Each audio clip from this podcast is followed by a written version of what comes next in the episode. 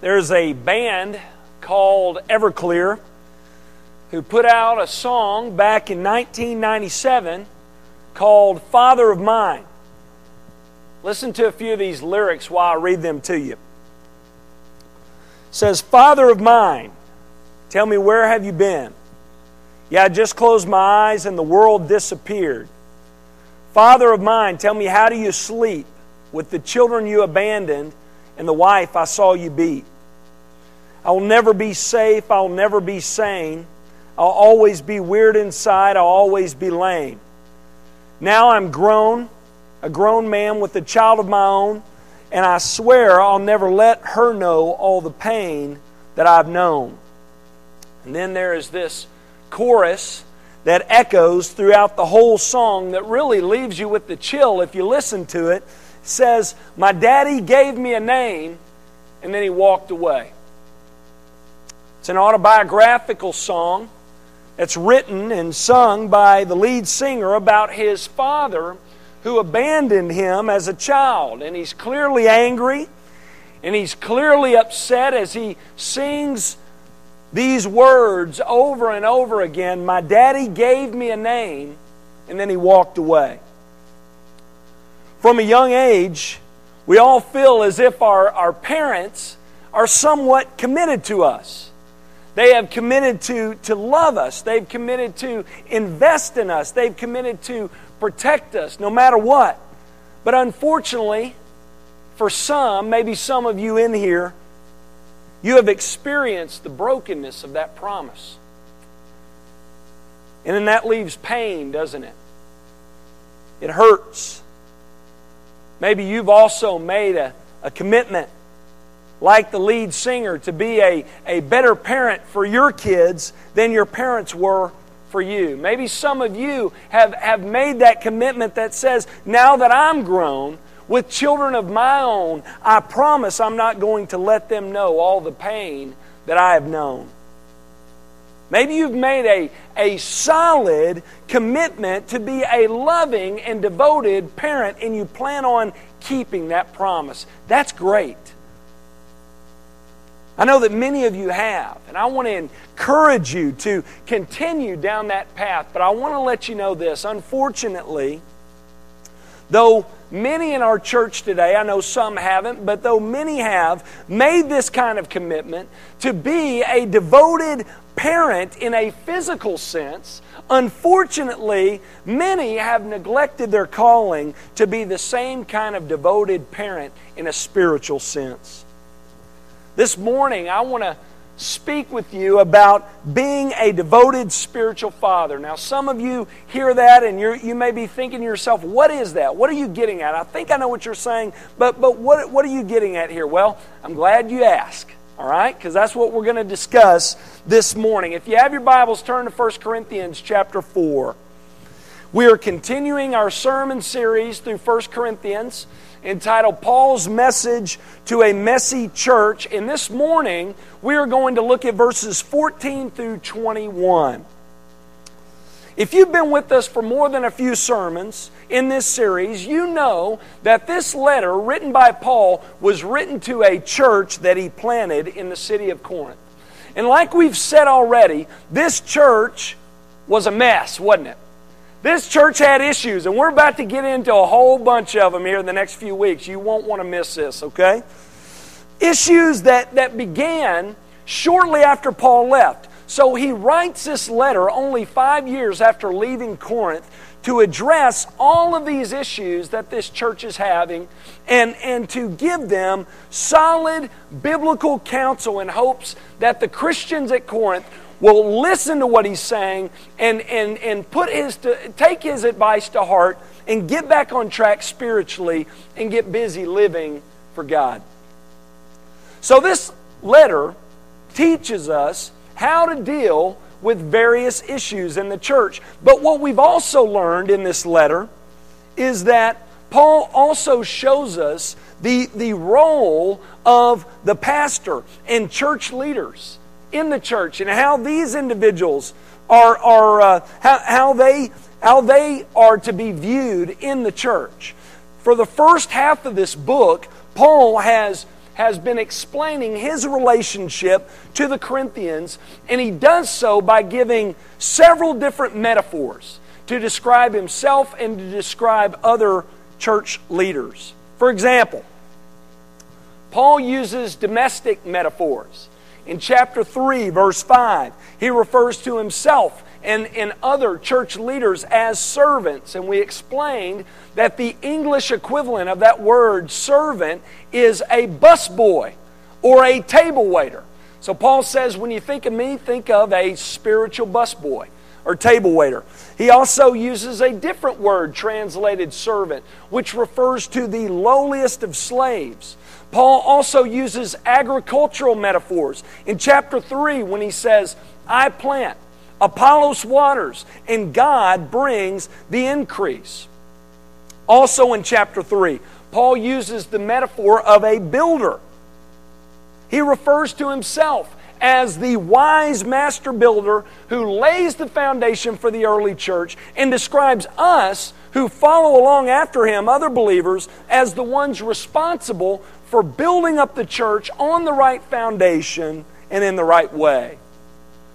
In chapter 4, verse 1, Paul continues with these metaphors here by referring to himself and other ministers as stewards of the mysteries of God. And he explains how pastors and church leaders are called by God to use their God given gifts to take the things that have been given by God and, and give them out to their people, to God's people. Here we are at the end of chapter 4. Paul gives us yet another metaphor for the minister, and it's a much more personal metaphor, isn't it, than a, a table waiter or a slave or a steward or a farmer or a builder. He refers to himself as a father. Read with me verses 14 through 15 here. Paul says this I do not write these things to make you ashamed, but to admonish you as my beloved children. For though you have countless guides in Christ, you do not have many fathers. For I became your father in Christ Jesus through the gospel. In this passage, Paul gives a beautiful picture of the ministry of a spiritual father. And he, and he calls for his readers to follow his example. In verse 16, Paul says, Be imitators of me. He is putting himself out there once again as, as an example to follow, and he's calling us to imitate him and follow him. So, Paul's message to the church this morning, this messy church, is this Be a devoted spiritual father. Now, for our ladies in here, I want you to know that you don't get this Sunday off. Okay? Though I say spiritual father, know that I'm speaking on a much broader scale, all right? There's a greater application to be made here. Paul refers to himself as a father because he's a guy, right? So I'm using that, but, but there is a greater application to be made.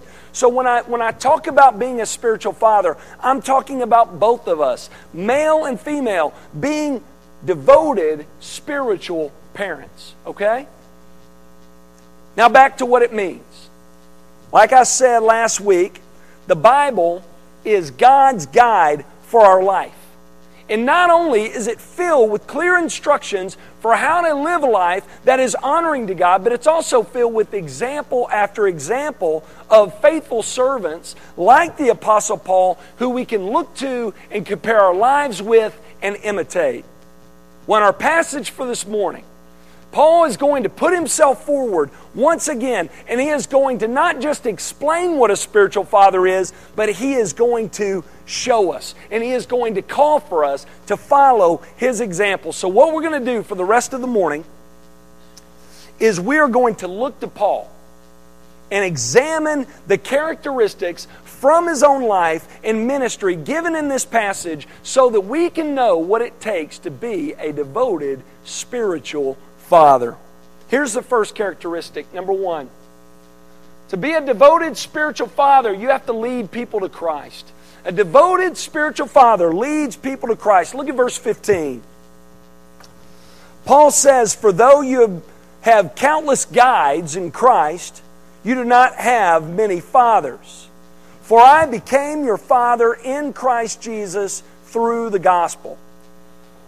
So Paul is telling the Corinthians here, though you have a number of spiritual guides, though you have a number of teachers, I alone am your spiritual father. And the reason why is because God used Paul to lead these people to Christ. This is where being a spiritual father begins. To be a spiritual father, you have to have led someone to the Lord. And that makes sense, right? I mean, a father is someone with a child. Would you agree? Yeah. If you don't have a child, you're not a father. You may be a man and you may be a, you may be a husband, but if you don't have kids, you're not a father. Paul was the spiritual father to the Corinthians because, as we learn in Acts 18, God chose him to send to Corinth, and, and, and he goes there and he gives his life to these people and he pours his life into these people. And as he continues to preach and teach the Word of God to them, many of them eventually come to Christ, and a church is started. So, Paul was the instrument that God used to birth the church at Corinth. He planted the seed, and out of that seed came Christian converts and then a church.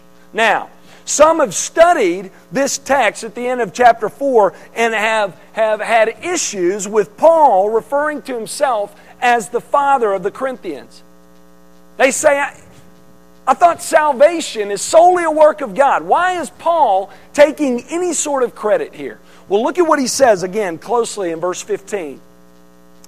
He says, I became your father in Christ Jesus through the gospel. Other than Paul, there are two essential agents that Paul mentions here in verse 15. He mentions Christ and the gospel. Paul rightly realized that no one comes to saving faith apart from Christ and apart from the gospel. The gospel makes salvation understandable, and the person and work of Christ makes salvation possible. But there is also a human agent in salvation, isn't there? When Jesus asked his followers, when he told his followers to pray to the Lord of the harvest, how did he end that verse? Did he say, Pray to the Lord of the harvest? that he would come down in a physical and real way and directly save people? Did he say, Pray to the Lord of the harvest, that he would write the gospel message in the clouds and speak audibly for, from heaven for all to hear? Is that what he said? He said, Pray to the Lord of the harvest to send out laborers. Jesus also said in Matthew 28, that we are to go and make disciples. And in Acts 1 8, he calls for us to be his witnesses, believers. Though salvation is a work of God, God uses his people as instruments for his redemption. We are called to be his witnesses. So, to be devoted spiritual parents, you, you, you first have to have spiritual children. And to have spiritual children, you have to take this message, the gospel message, and push it out and make it known. It's what we've all been called to do. Though it's up to God to save, I truly believe that when we're faithful to do this, we're faithful to be a witness for Christ to our kids and to our family and to our friends and to our coworkers, fruit will come from that you will reproduce if you're faithful to do it. You will produce spiritual children. Maybe some of you here, you're hearing that, it's a bit intimidating to you. You're afraid of rejection, or maybe you're, you're, you're, you're fearful that you don't have a good handle on the gospel. You're fearful that you'll misrepresent the message. Listen, if this is your thinking, this is why it's important that you commit to come here week in and week out. Because, like I've said, this is the place where believers get equipped to be faithful witnesses for the Lord Jesus. This is the place where you get equipped. Our equipping class has just started up. But the title for this year's lesson this is, is Getting the Gospel Right for the whole year. What we're going to be going through is, is the, the gospel according to the scriptures. And I encourage you to, to come and be a part of that so that you can get equipped to be a solid witness for Christ, so that you can become a devoted spiritual parent. So, The first characteristic is that a devoted spiritual father leads people to Christ. Number two, a devoted spiritual father lovingly corrects God's people. Highlight the word lovingly. All right? Look at verse 14. Paul says, I do not write these things to make you ashamed but to admonish you as my beloved children. If you'll remember in the previous passage we talked about last week, Paul dished out some harsh rebukes, didn't he? He, he spoke pretty harshly to the Corinthians. He said, Oh, you guys are great. You know, you got the Christian life licked. You're kings. You're full. You don't need any of us. You remember Paul talking in that way? He was extremely sarcastic, and I'm sure many of them were, after reading that, ready to wash their hands of the Apostle Paul. Remember, they were prideful people. And those are some hard words for, for prideful people to hear. But here in verse 14, Paul gives his reason for giving this harsh rebuke. He says, My goal in criticizing you is not to browbeat you, is not to leave you cowering and cringing in a corner somewhere. He says, My purpose is not to humiliate you, get this, it's to reclaim you. He says, I do this to admonish you. Now, it's very important we understand what that word admonish means. And it simply means this to criticize in love in hopes of a change. It's what Paul was doing with the Corinthians. He loved the Corinthians.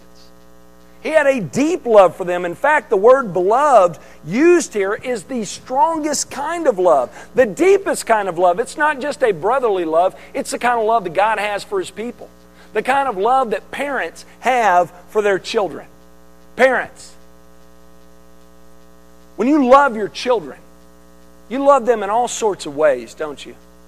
You love them sacrificially meaning you love them more than your own life, so much so you would lay your life down for them without a second thought. You also love them with understanding. Father and mother who loves their children, they struggle to understand their child so that they can meet his or her needs. You also love with patience.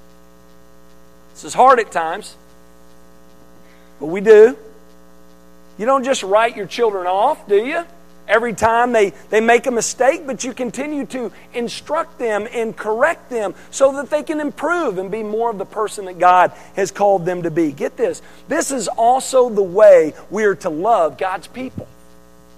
This is the way we're to love God's people. This is the way Paul loved spiritual children. He loved them sacrificially. He loved them with patience. He loved them with understanding. He didn't quit on them, did he? when things got really bad, and it got really bad. But he came to their aid and sought to understand their situation so that he could help direct them and get them back on track and living for God. Sure, he got heated with them, but what parent doesn't who truly loves their child?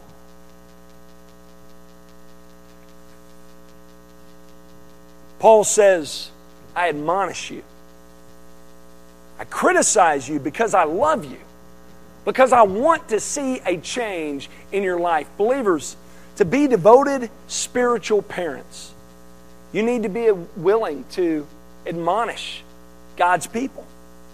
If you see a friend or family member or maybe a spiritual child of yours, someone you've led to Christ, involved in godly activity, get me listen to this. You need to be willing to speak into their lives in hopes of a changed behavior. This is so key. Now, you need to be tactful about it, right? In the way you go about it. You shouldn't just publicly shame them or make a, a mockery of them or put them out on display in public, but, but you should rebuke them in order to reclaim them. Believers, we need to be willing when we're out of line to receive rebuke from wise and godly spiritual parents. Solomon says in Proverbs 13:1, "A wise son hears his father's instruction, but a scoffer does not listen to rebuke." Now, this is talking about a literal father and son here, but I, but I think it applies to us. A scoffer here is a prideful fool who doesn't respect anyone and listens to no one Solomon says, Don't be like the scoffer, but be willing to receive instruction. Be willing to be rebuked, and know that if it's done in love, it's done for your good. This is an important part of a spiritual father's work. To speak into the lives of people when they're in the wrong because we love them and because we care about them. Believers, let me ask you this morning do you love God's people in this way? Think about your closest friend, your closest family member who's a believer. Maybe it's someone you've led to Christ. Let me, let me ask you this Do you care about them enough to speak into their lives when they're in the wrong so that they can become more of who God has called them to be? For those of y'all on the other end, let me say this those kind of people should be your best friends. You should seek out friends like that because those are the ones who truly care for you. Those who want to see you thrive spiritually. Those who want you to become all that God has called you to be. Those are the kind of friends you need. They should be your best friends. What if our relationships look like this in the church? What if we made a decision as a church to not be okay with status quo Christianity? What if we began to confront problems that we see in one another? What if we begin to challenge one another to grow in godliness and mature to another level spiritually? And what if we swallowed our pride and we accepted a loving rebuke once in a while and took criticism to heart and made changes accordingly? Can you imagine what our church would look like? If we would lovingly correct one another and, and, and accept correction so that we can be, become more of who God has called us to be. May that be true of us. Number three, a devoted spiritual father sets a good example for God's people. Again, verse 26, Paul says, I urge you then, be imitators of me. Here in verse 16, Paul puts himself out there once again and calls for the believers at Corinth be, to be imitators of him. He's saying, I'll set the pattern, you follow. Follow me as I follow Christ. Now, I've heard pastors say before, live as I say, not as I do. Some of them jokingly say it, and some of them probably mean it. Don't follow me, follow Jesus. But is that the biblical pattern for leadership? That's what Jesus accused the Pharisees of doing. In Matthew chapter 23, verses 2 through 4, he says this The scribes and the Pharisees, they sit on Moses' seat. They preach but do not practice. They tie up heavy burdens, hard to bear, and lay them on people's shoulders, but they themselves are not willing to move them with their finger. The scribes and the Pharisees had their doctrines in order, they thought. They knew the Bible. They could quote God's law better than anyone, but they had one major problem in their life. They didn't have a lifestyle to match. Paul says, he doesn't say here, follow my teachings. Paul says, follow my life. Can you say that, believers? Can you tell people if you live the way I live, then you'll be living the life that Christ has called you to live? Wow. That's a question right there, isn't it? If you can't, what needs to change in your life? What in your life is out of sync spiritually? I asked you this question last week Is your Christian walk consistent with your Christian confession? Though I'm sure many in here would claim to be followers of Christ, is your walk, is that walk that you're to have with Christ, is it consistent with your confession? Parents, what kind of examples are you setting in the homes? When you leave this place and go home, are you the same type of person you are there that you are here? It's one of the toughest places to disciple, isn't it? Because your kids and your spouse, they see you at your worst. They see you when you've in the morning, they have to deal with you and see you when you didn't get enough sleep the night before. After a long day of work, they see you and have to deal with you when you're tired and when you're stressed out. It's one of the toughest places to disciple, but it's the place where discipleship is needed the most. kind of example are you setting in the workplace? Believe me when I say your coworkers are watching. They are. They're watching how you respond in certain situations. They're sizing you up to see if you're the real deal, to see if your walk is consistent with your confession. Discipleship, listen, it's so much more than teaching principles to people, it's living principles in front of people. That's what discipleship is. That's the way Paul viewed it, and that's why he said, Imitate me as I follow Christ. Now, some upon hearing this will be tempted to say, Well, that's Paul, you know? The guy's super Christian, you know? Nobody can live to that kind of standard. Well, if that's your thinking, you're wrong biblically. Look at verse 17.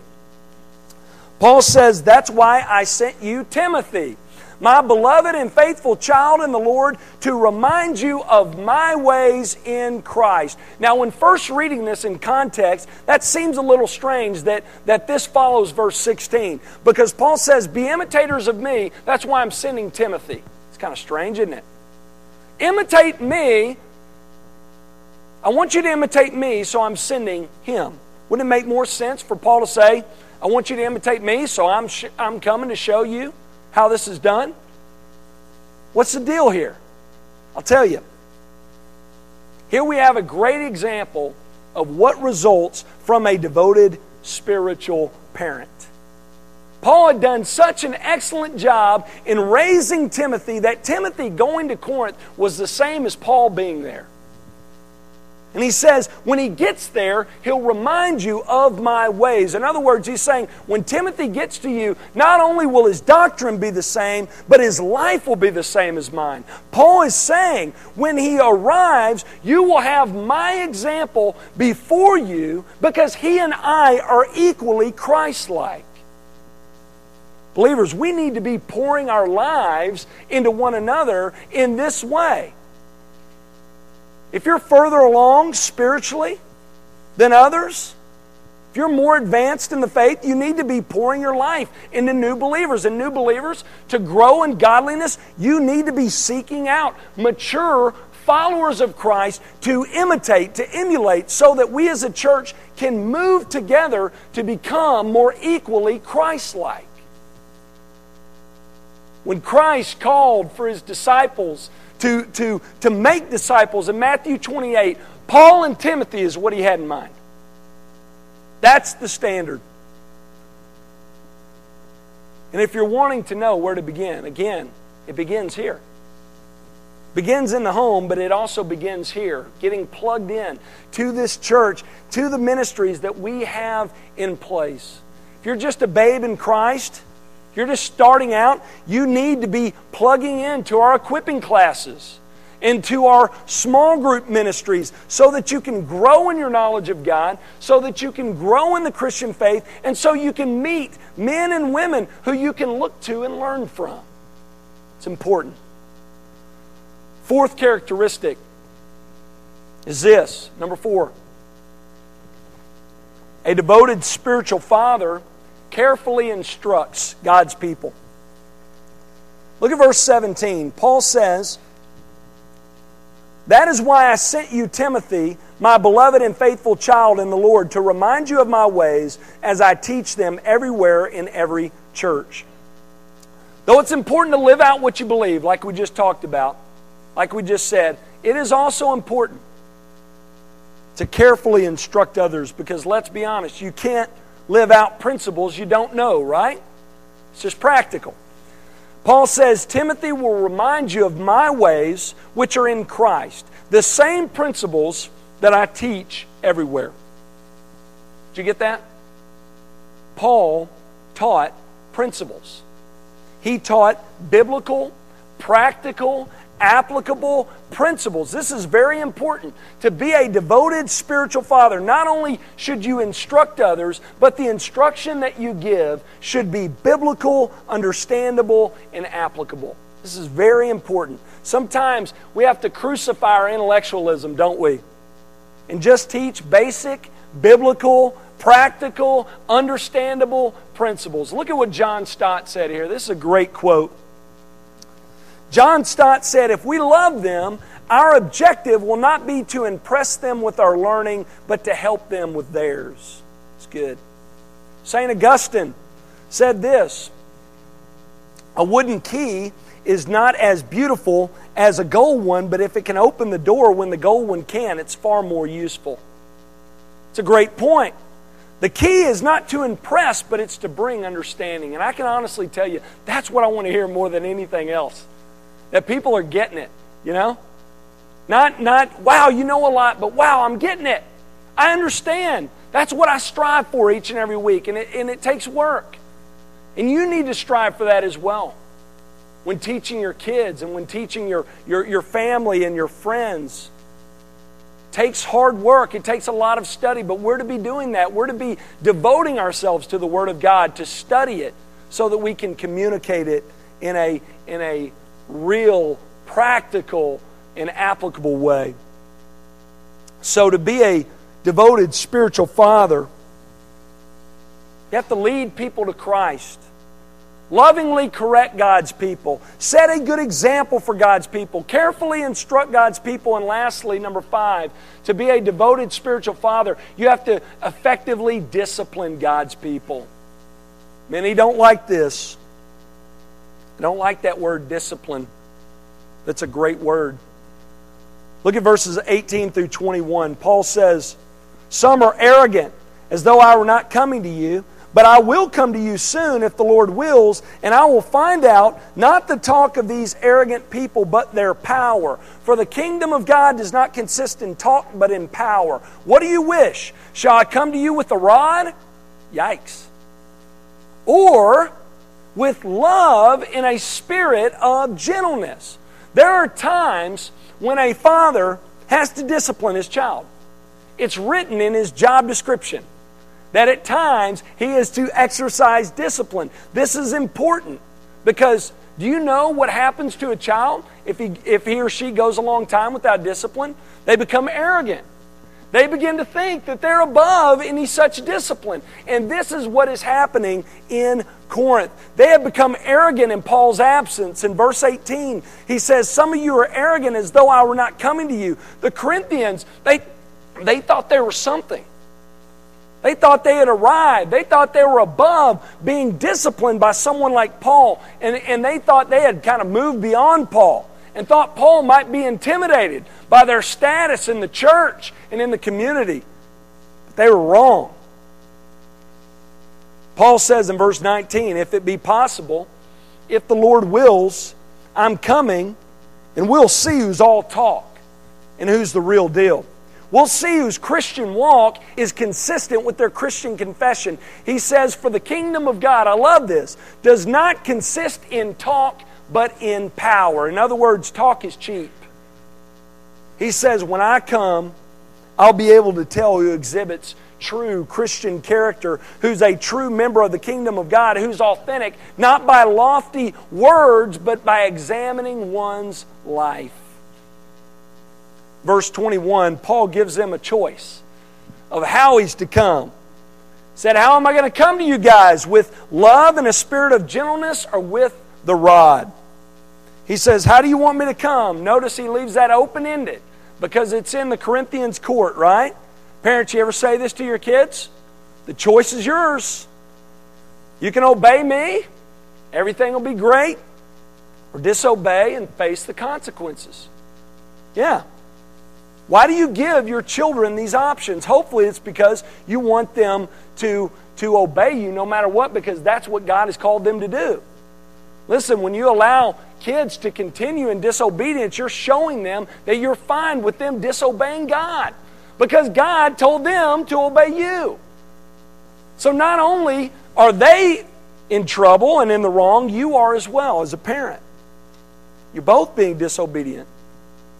Paul was not okay with his spiritual children continuing in disobedience toward God and basically says here, you guys need to obey, but it's your choice whether it's going to be the easy way or whether it's going to be the hard way. Once again, church, we need to be speaking into one another's lives like this. We do. We need to, at times, be hard on one another, not because we want to be the boss, not because we want to rule over somebody, but because we love one another and want to see people thrive spiritually to become all that God has called them to be. So, to be a devoted spiritual father, you must be willing to discipline God's people. Let me end with this. Though many of the Corinthians were clearly in the wrong in Paul's day, though many of them needed to be corrected because of their, their attitudes and because of their actions, listen, truth is, Scripture says all of us, without exception, have sinned against God. We've all failed to measure up to, to God's perfect standard, and we all deserve God's rod of discipline.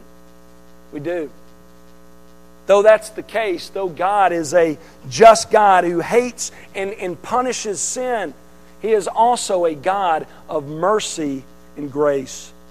And He demonstrated that for us by sending His Son, who emptied Himself and became one of us, and who suffered and died for us, so that we might be forgiven and made right with God. Jesus endured the punishment for us that we deserve. He endured the rod of discipline in our place so that we could be brought into the family of God. It's a wonderful gift. And this wonderful gift can be available to you today.